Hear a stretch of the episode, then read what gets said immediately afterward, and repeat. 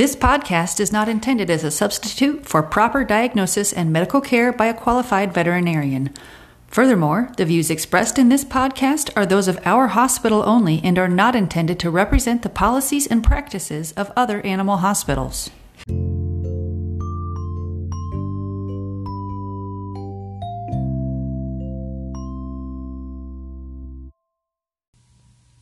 Before we get to today's episode, I'm popping in to say that at the time we recorded this interview, we were still practicing physical distancing because of the COVID 19 pandemic. Recording remotely, while advantageous at a time such as this, presents some technical difficulties, including audio artifacts which you may notice during this episode.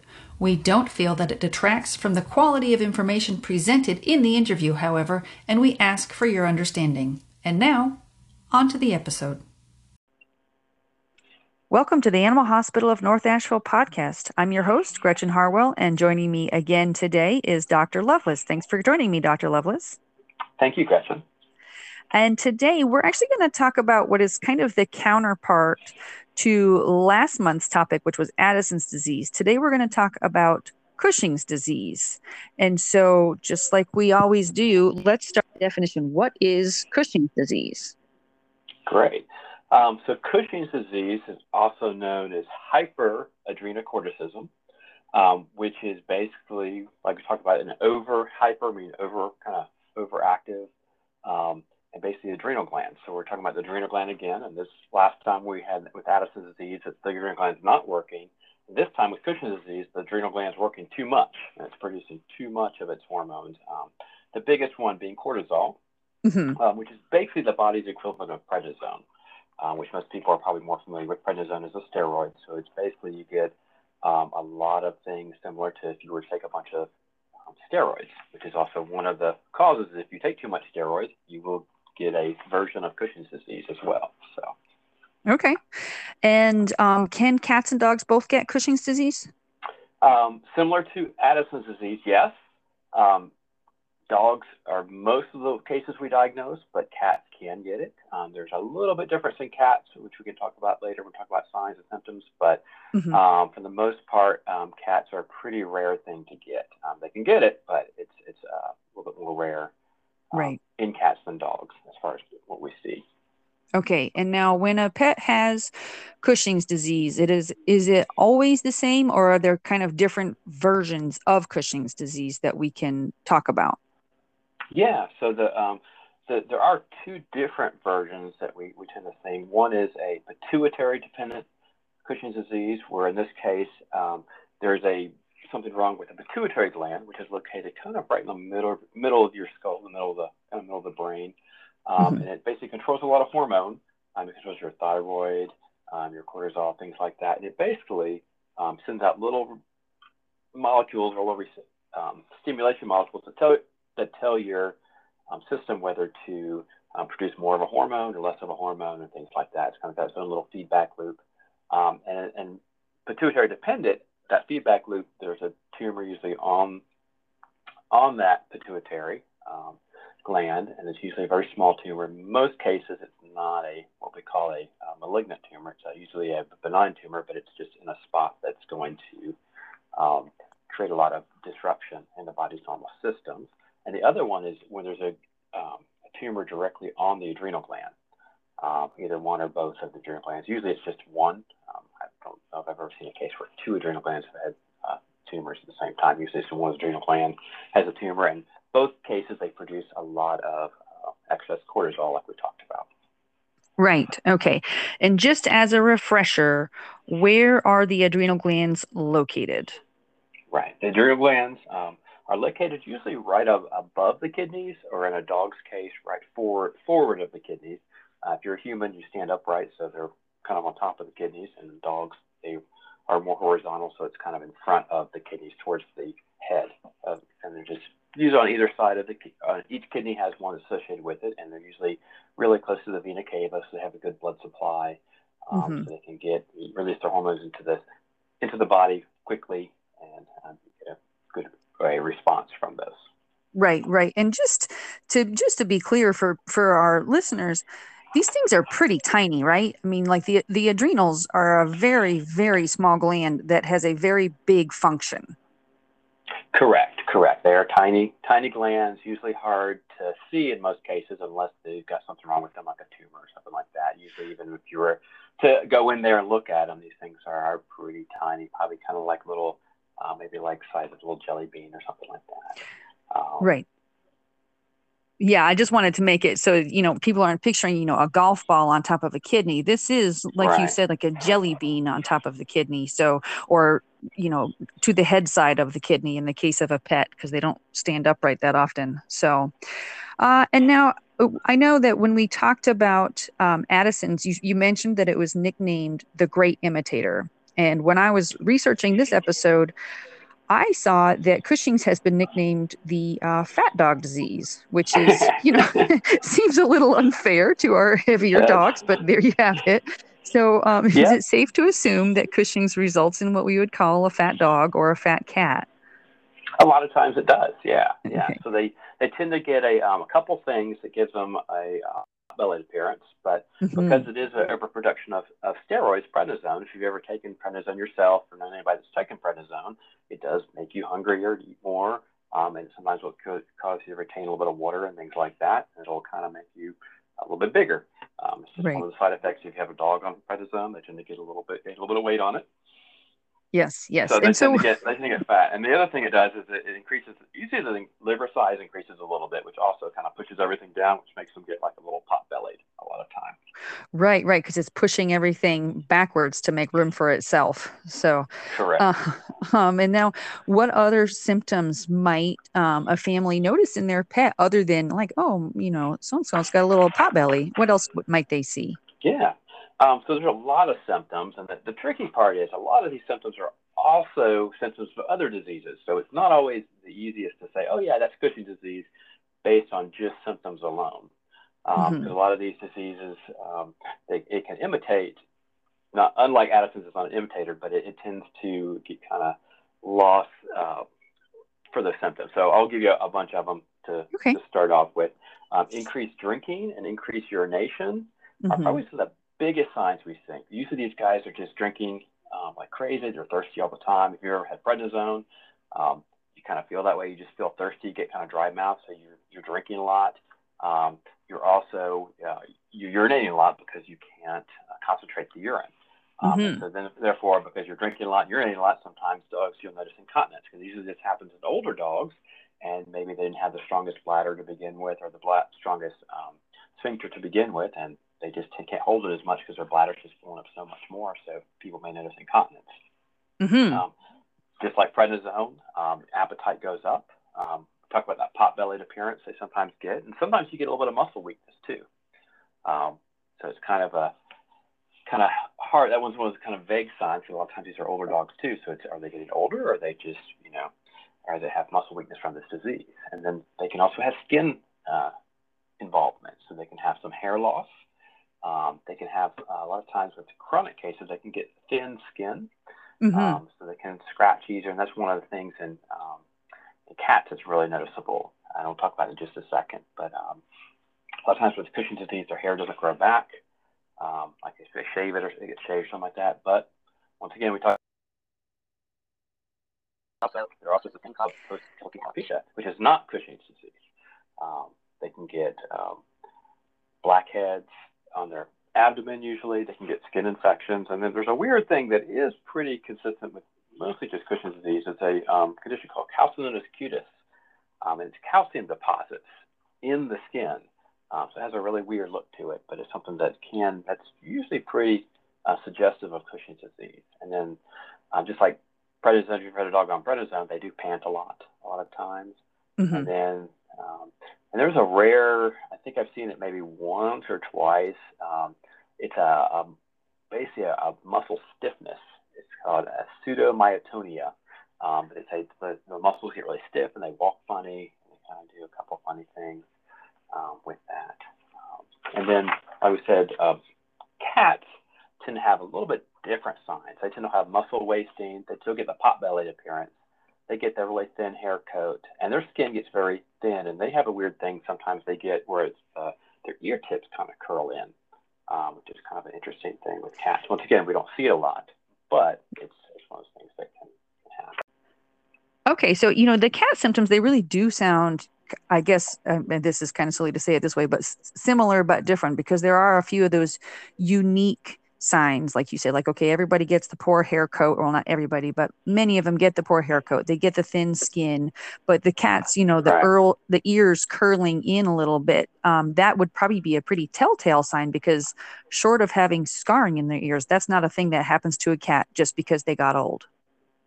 Uh, yeah usually and it's not something that's once again very common. The disease itself is not common and then not all of them do that. And then the, right. the tricky thing with, with dogs and cats with this disease is they don't all show all the signs. Uh, there's actually, I don't have it in front of me there. I know there's a chart that basically says this percentage shows this sign, this percentage shows this sign, but not all of them show all the signs. So sometimes your dog just shows one or two of the signs. Uh, right. Or maybe your dog just drinks a lot, but there's other diseases that can cause that as well. So it can be, can, can be kind of tricky just on based on clinical signs, but um, there are other things that we can do that kind of suggest that.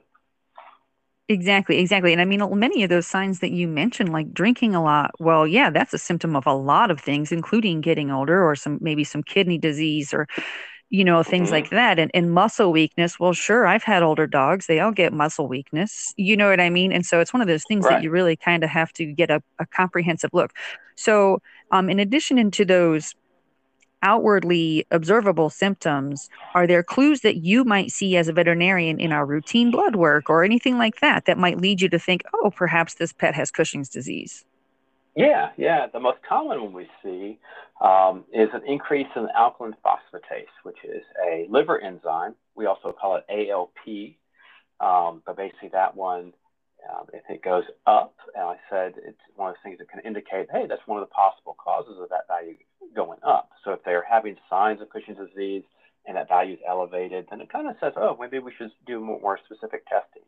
Um, the other big thing we see, because we talked about them drinking a lot and peeing a lot, um, a lot of these dogs tend to have low specific gravity to their urine, mm. um, which hmm. basically means their, the urine is pretty water-like because um, they're drinking and they can't concentrate it. So it's not that dark gold color um, that usually you think of with urine. It's more of a clear, almost water-like substance uh, that they're peeing out. Right, right. And again, that's a thing that, you know, on its own, we see that with other disease processes as well. And so exactly. it's one of those things that we really do need that comprehensive picture with, like, you know, it's really helpful when our clients come in and they say, Oh, I've been seeing these five things going on. And the more detail they can give and the more we can observe, and then we put it together with our blood work, that's kind of, you know, the best case scenario for getting a diagnosis of one of these kind of trickier conditions, I think.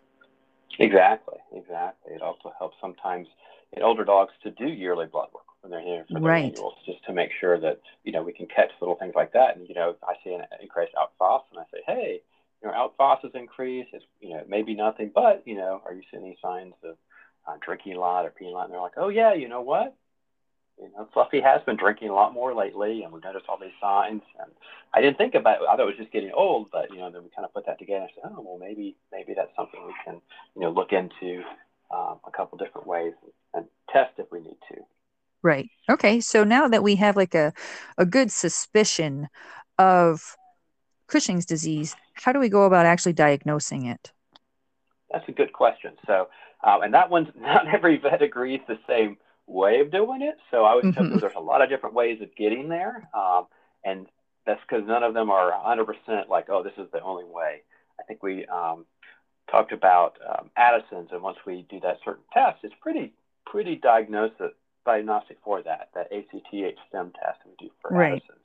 Um, coincidentally, um, that is one of the tests we can use for Cushing's as well, because uh, in that in Addison's we're actually stimulating to see if they can produce the steroids um, and they don't, and then we say, yeah, they, they have Addison's. And in this case, we actually are giving the ACTH and basically trying to stimulate the hormone, see what kind of response their um, adrenal glands will put out. So we basically measure cortisol, we'll um, do the stimulation, and then we'll measure the cortisol again and see if they you know, really um, have an exaggerated response, um, which a lot of times with Cushing's they do.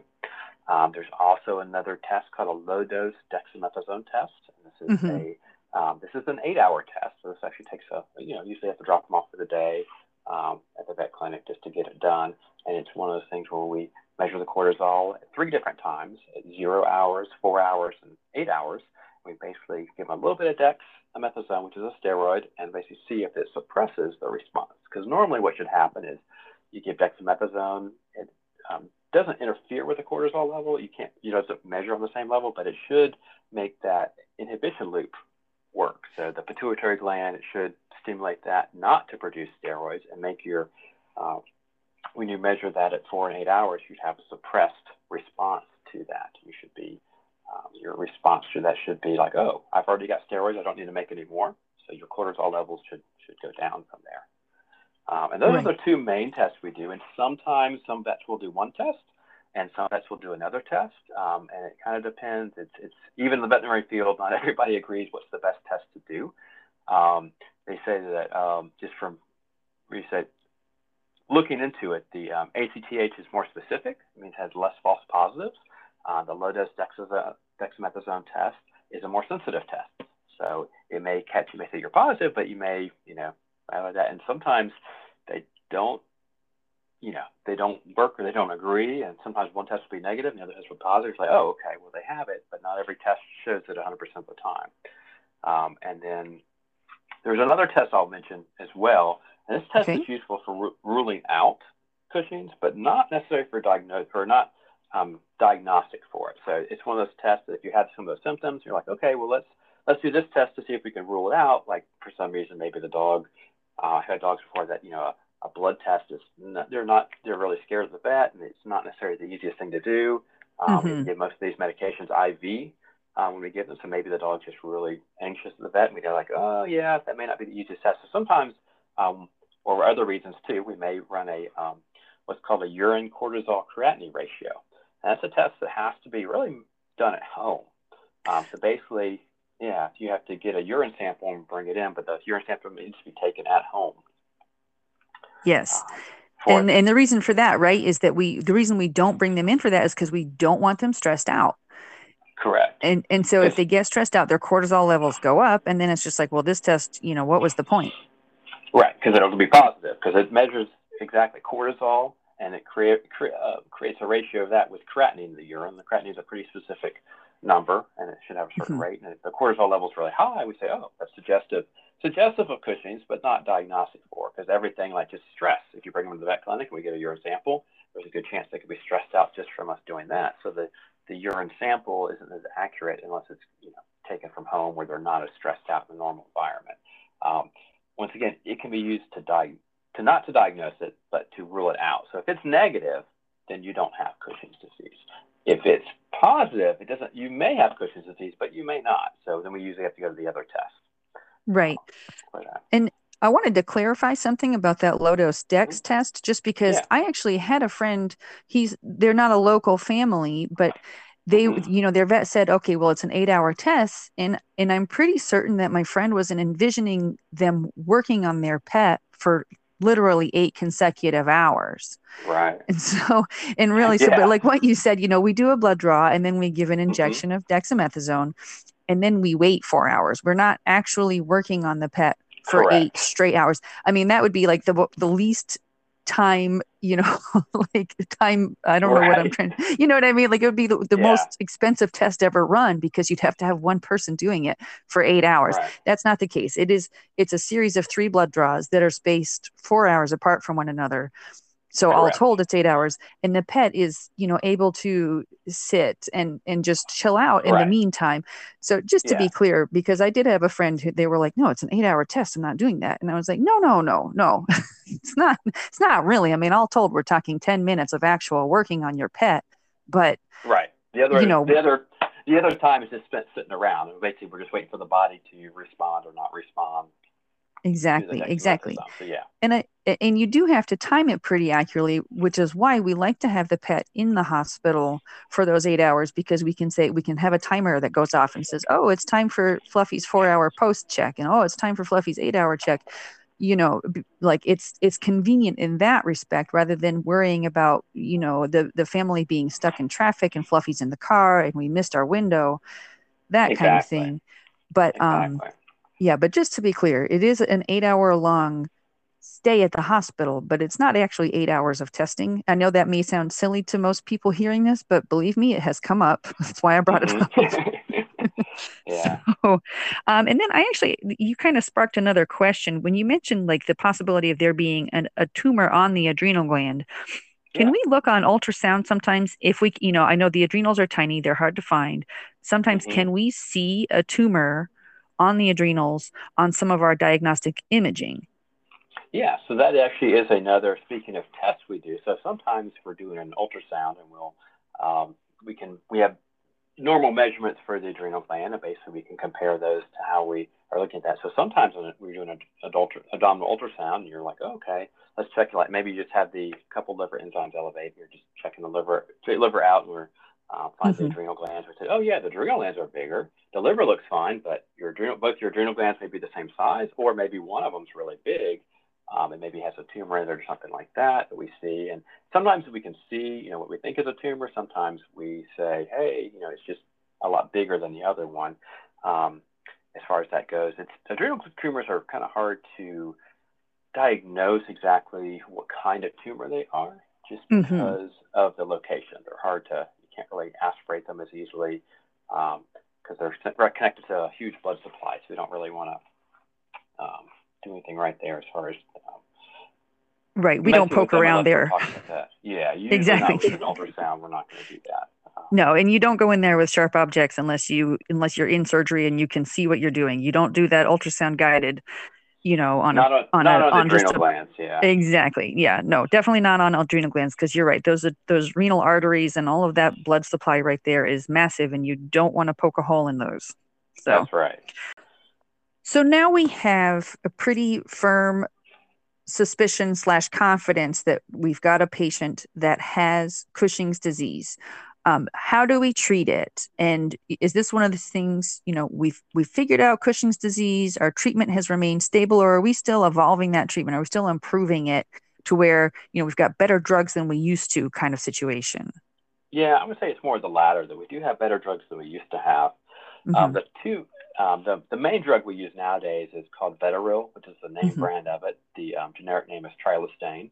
And the, um, this is a drug that basically inhibits an enzyme, and the enzyme causes the production of steroids, and the enzyme is a 3 beta hydroxysteroid dehydrogenase. Um, so it's one of those things that inhibits that, and it basically, this is, you know, that reduces, makes the body kind of produce steroids, and this kind of inhibits that. So the in most cases, we have a pituitary dependent, uh, pituitary dependent Cushing's disease, and it basically is a, something we're going to suppress the production of steroids. Whereas the older drug, um, the one used to be called, um, or still called mitotane, also known mm-hmm. as Lysodren, um, that's an older drug that we used to use, and that one tends to kind of have a, a it erodes the layers of the adrenal gland.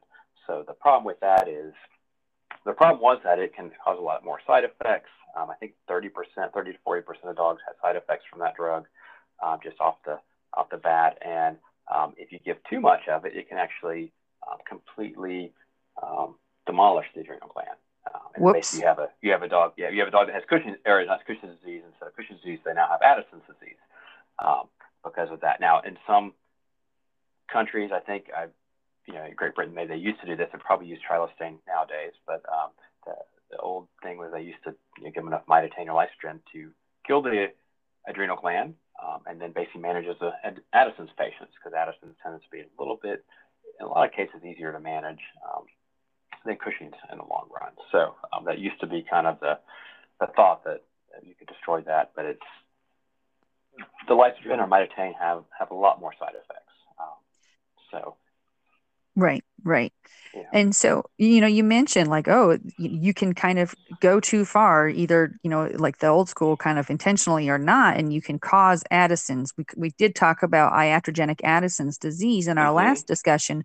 Um, and, and, and treating Cushing's can lead to that. Are there other risks of treatment or are there side effects of the Vetoryl that we should know about? Yeah, there are there are a lot of side effects. This is where it becomes um, kind of one of the things we have to ma- manage whether the uh, the experience for that patient is worth the side effects. So is is the disease itself worse than the side effects or not? So mm-hmm. I'm just going to um, just read directly from the company's website, Dechra, who now uh, currently makes Vetoryl. Um, and they basically says just their side effects tend to be um, anorexia, which is not eating, lethargy, depression, vomiting, diarrhea, elevated liver enzymes, elevated potassium with aroused decreased sodium, which is that whole sodium potassium ratio we talked about with Addison's disease. Mm-hmm. Um, elevated BUN, which is a kidney value. Uh, once again, this is a decreased sodium potassium ratio. Hypoadrenocorticism, Addison's disease. Uh, weakness, elevated creatinine, which is another kidney enzyme. Shaking, renal and renal insufficiency. And then it says in some cases, death has been recorded as an outcome of these adverse events.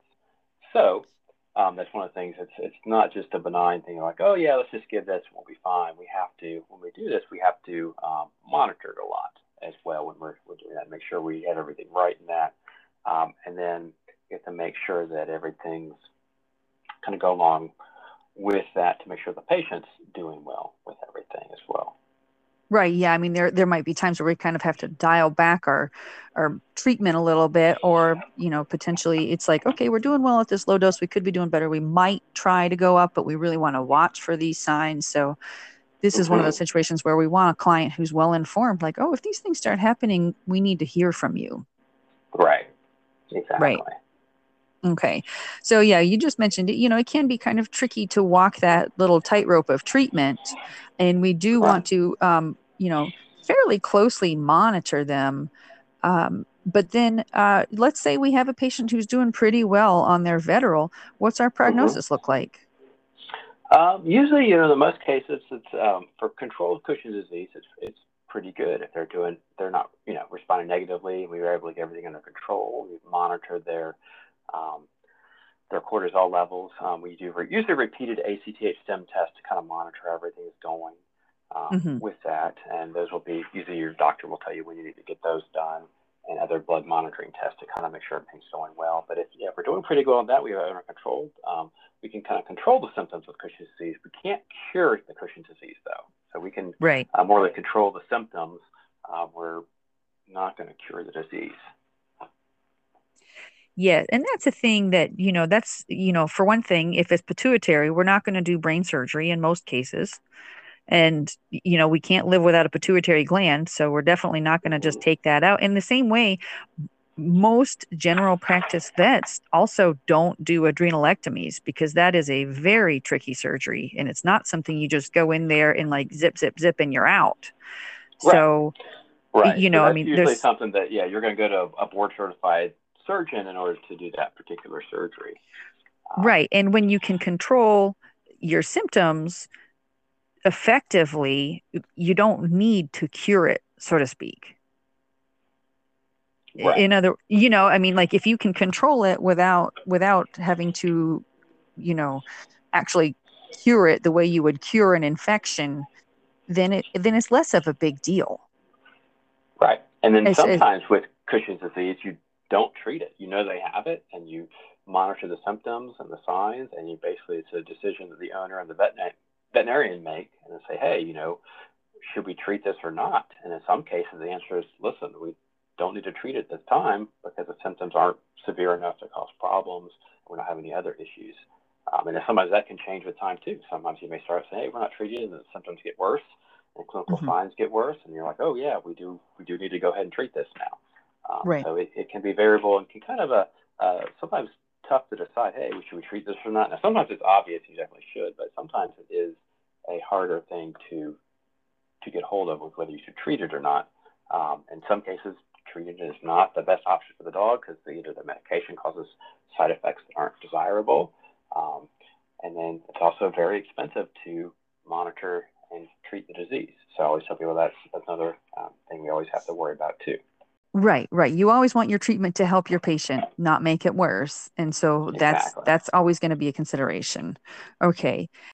So we discussed in our last chat about how uh, JFK had Addison's disease, and I did a fair amount of research looking for um, famous people, either still with us or from history, who had Cushing's disease, and I did not have a ton of luck finding any. And I wonder if you found any, or if we should just discuss the ones that I found.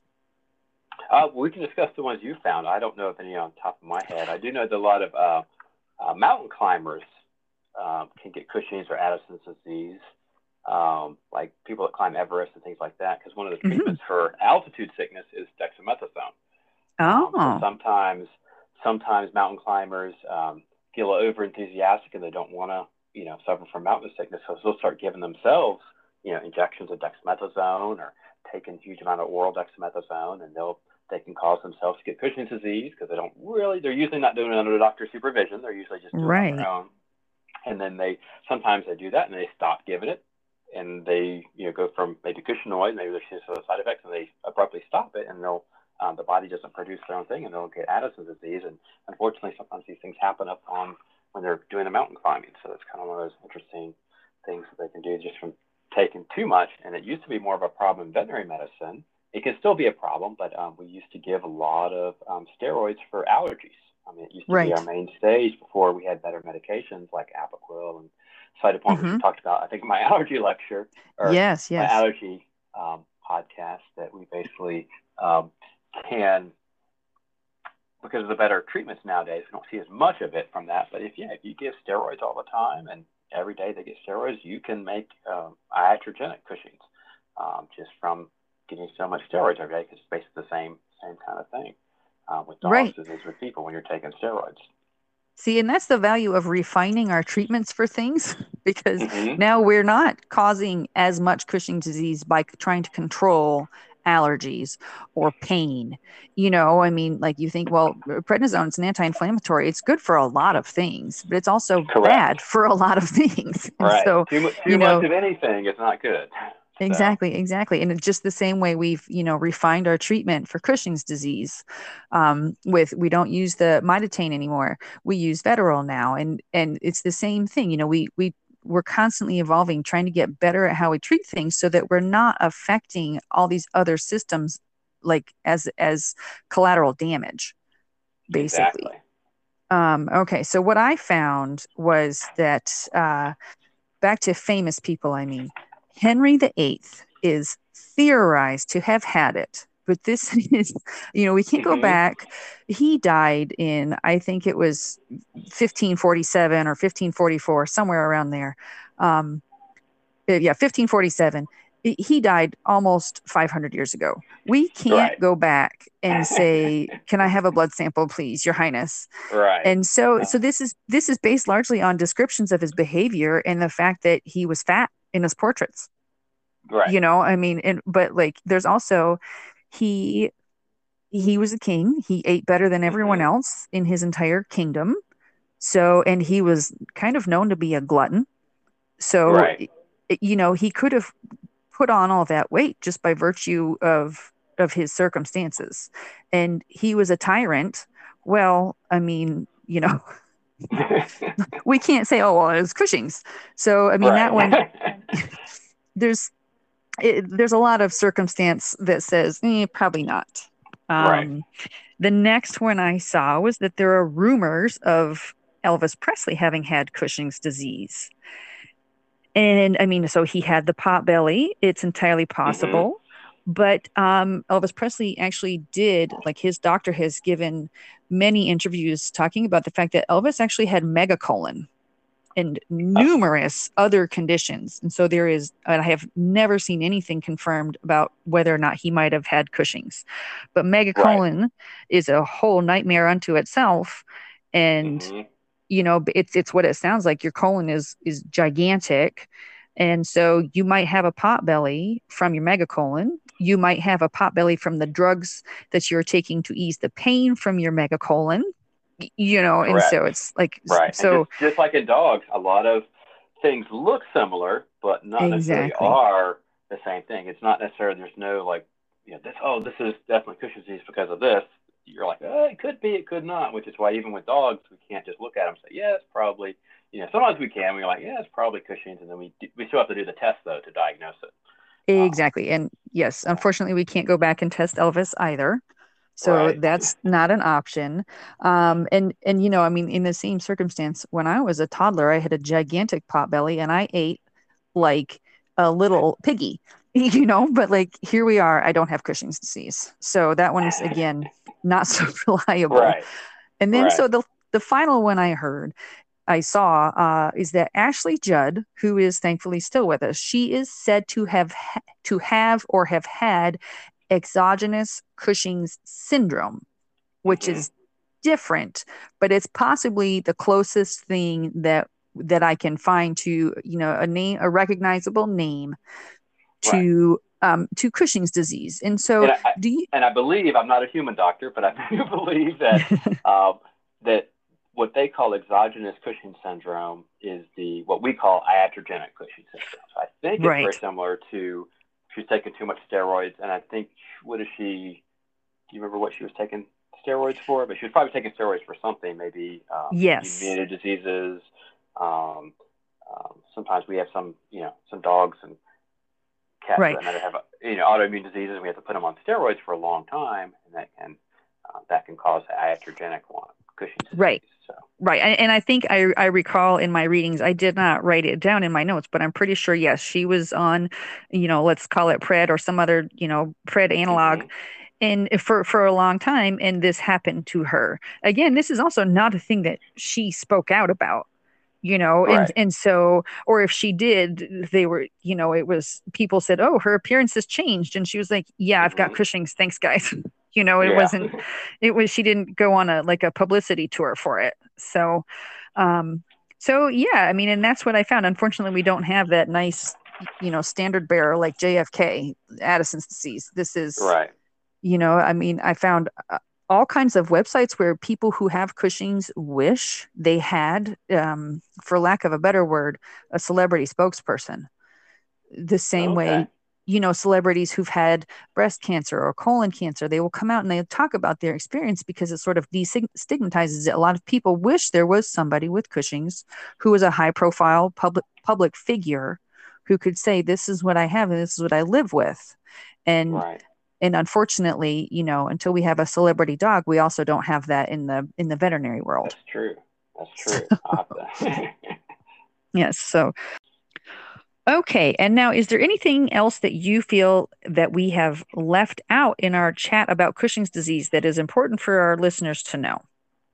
Um, there is one thing about diabetes and um, Cushing's disease. So, because um, Cushing's is a overproduction of steroids, um, steroids tend to kind of counteract insulin. So, in general, they tend to be two molecules that don't like each other, and they tend to, you know, Mhm. kind of not necessarily fight in, in amongst the body, but they don't kind of get along. So, about in a, in dogs that have Cushing's disease, about 10% will also have um, diabetes, develop diabetes along with it. So, Okay. um, that's usually usually the untreated ones. Um, usually when they're treated, it tends to help with that. Um, then about in cats that get it though, it tend to have about um, 80% I think of cats do develop diabetes with when they have Cushing's disease. But once again, a lot of there are a lot of cats out there with diabetes that don't have Cushing's disease. So diabetes by itself is far more likely in cats than diabetes and Cushing's disease. But when they have Cushing's disease, it's something that um, they will oftentimes get diabetes as well with cats. Um, dogs, it can happen, but it doesn't happen as frequently. It's a very small percentage.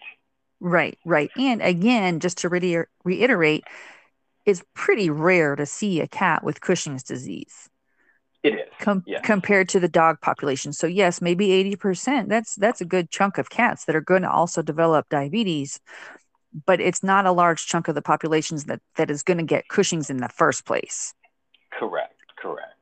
So, you know, it but it is definitely, you know, for cat families to to bear in mind. You know, like if your cat has Cushing's, there's a there's a pretty good likelihood that they will get di- diabetes somewhere down the line. Yeah, I, I, I think that's the best. Yeah, the most important message to get out of that. Exactly. Right. Right. Okay. Well, thank you so much for joining me, Dr. Lovelace. I appreciate your time as always. Thank you, Gretchen. Again, this podcast is intended for educational purposes only, and it is specifically intended for clients of the Animal Hospital of North Asheville. If today's episode has contradicted information given to you by your veterinarian, please adhere to your practice's advice and policies. This brings us to the end of the episode. If you aren't already, we'd love it if you'd stay connected with us on social media. Thank you for listening, and until next time, may your life be full of puppy love and kitten kisses.